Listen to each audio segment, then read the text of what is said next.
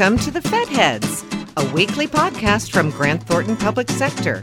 Join the Fed Heads, Robert Shea and Francis Rose, each week to talk about the arcana of government management and the people who are working hard every day to improve it. Welcome to episode 133. I'm Francis Rose. I'm Robert Shea. I should probably say this is the Fed Heads podcast, although I guess she just said that a second ago, so that's not That's a right. requirement. Don't be redundant. Time is short. The Department of Redundancy Department. One of the challenges that every organization and government's up against is structurally how does one govern the information technology process that it's undertaking?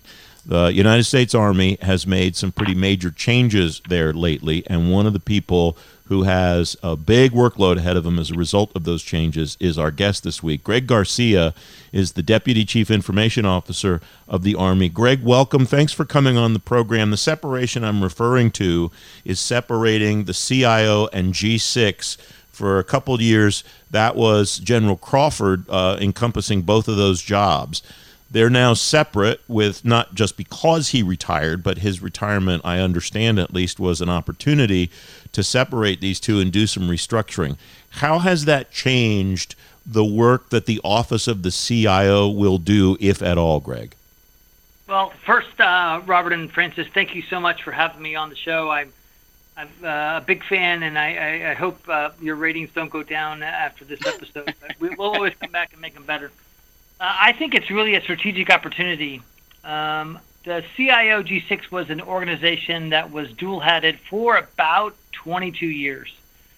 And um, I think what you, I mean, remember back to what technology was 22 years ago, and I think the the realization was that it would probably be so much better to have two principal officials uh, that are attacking this great digital modernization revolution uh, than one to really cover the waterfront because as you all know technology is really the the under fabric the foundation for all things in the future be it uh, mission execution data cloud uh, AI, machine learning. That's all based upon this digital revolution that we're under. Over.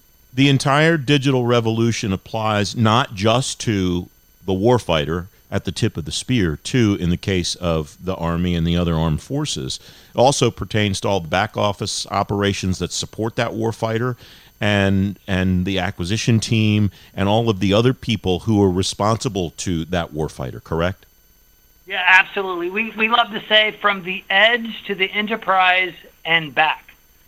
Uh, because it really is uh, a unified approach uh, from from the the edge to the, the enterprise, which has the back office uh, and relies on both uh, DoD capability, commercial capability, great partners uh, in all those avenues to, to make it work at uh, speed and echelon with the right mission outcome.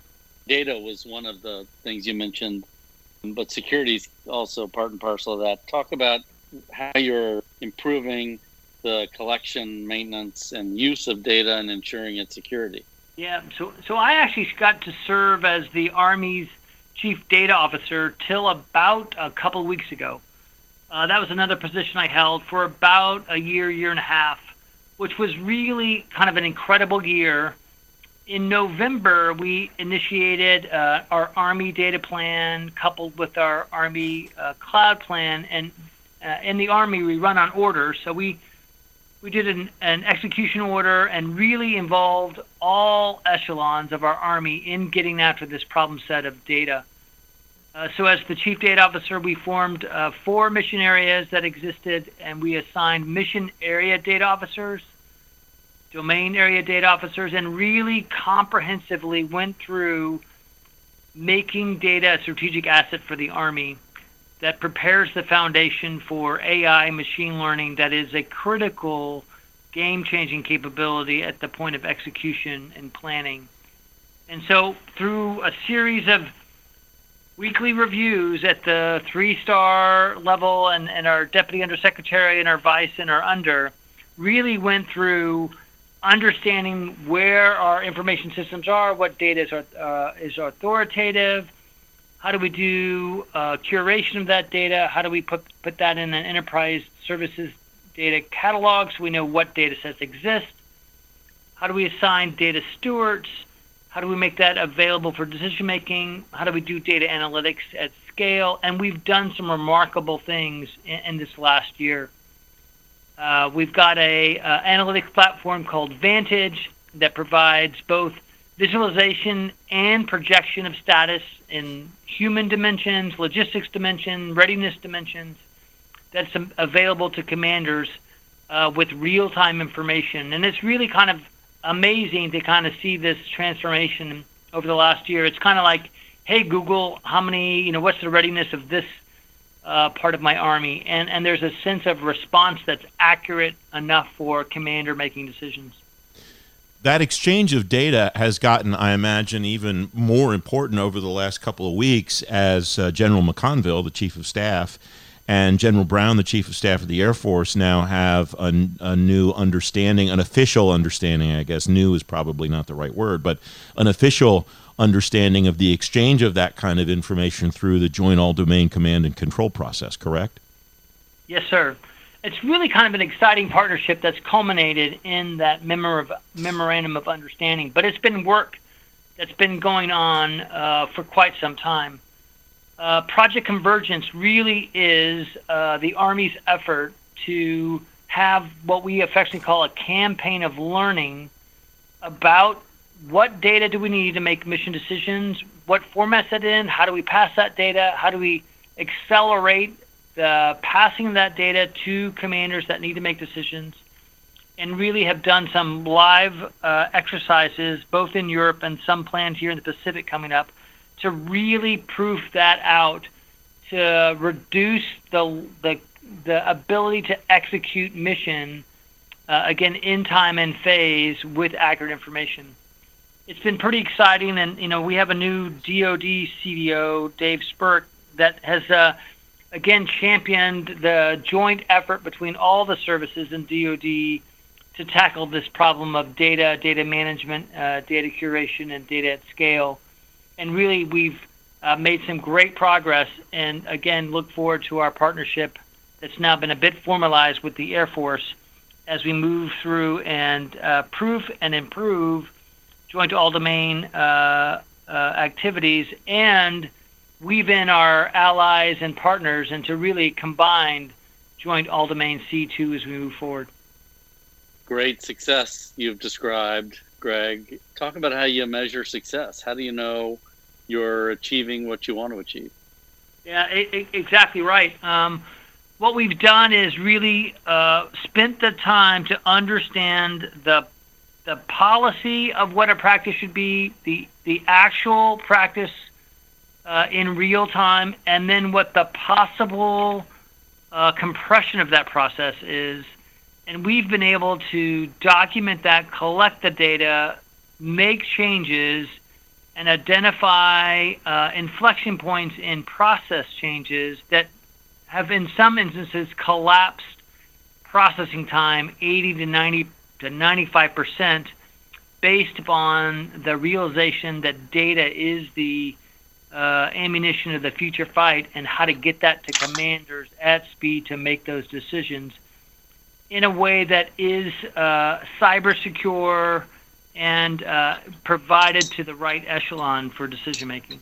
I certainly understand, Greg, the importance of the the flow of data and the flow of technology to the tip of the spear, but I don't want to undersell the folks that are working inside the building and are working stateside on bases and so on that are doing the daily work that's required to make sure that those warfighters have the tools, platforms, uh, and everything else that they need.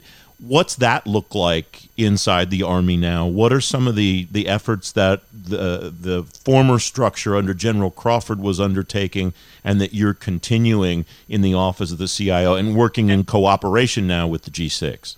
Yeah, so just to give sort of a top line of uh, where we see the roles, right? So for the for the CIO, it's really the driving all IT policy, governance, and oversight. Uh, really focused on cloud, data, AI, machine learning, uh, cyber spectrum, and IT investment accountability, IT category management supporting the uh, OMB initiatives and really for our G6 brothers and sisters, it's really about driving on uh, planning, synchronization, and implementation uh, to get that effect. so in, in, this area, uh, we've really tried to focus uh, on the outcomes, both in uh, cloud, data, cyber, and uh, have partnered with G6. And as, as you can saw that General Morrison talked about, the unified network that is the correlation between the enterprise network and the tactical network.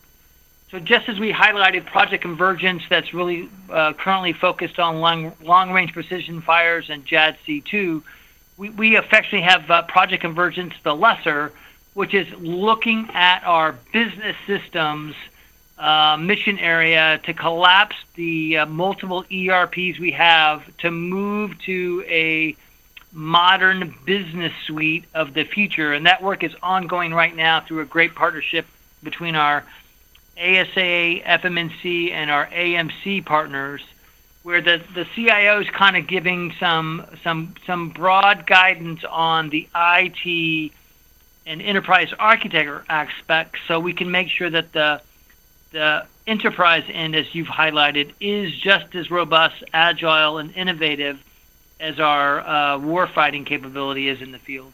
So, Greg, after all this progress, what's next? How do you how oh, do you sustain this progress? Yeah, it's it's exciting. I mean, if you look back for the year, it's really been successful because of partnerships.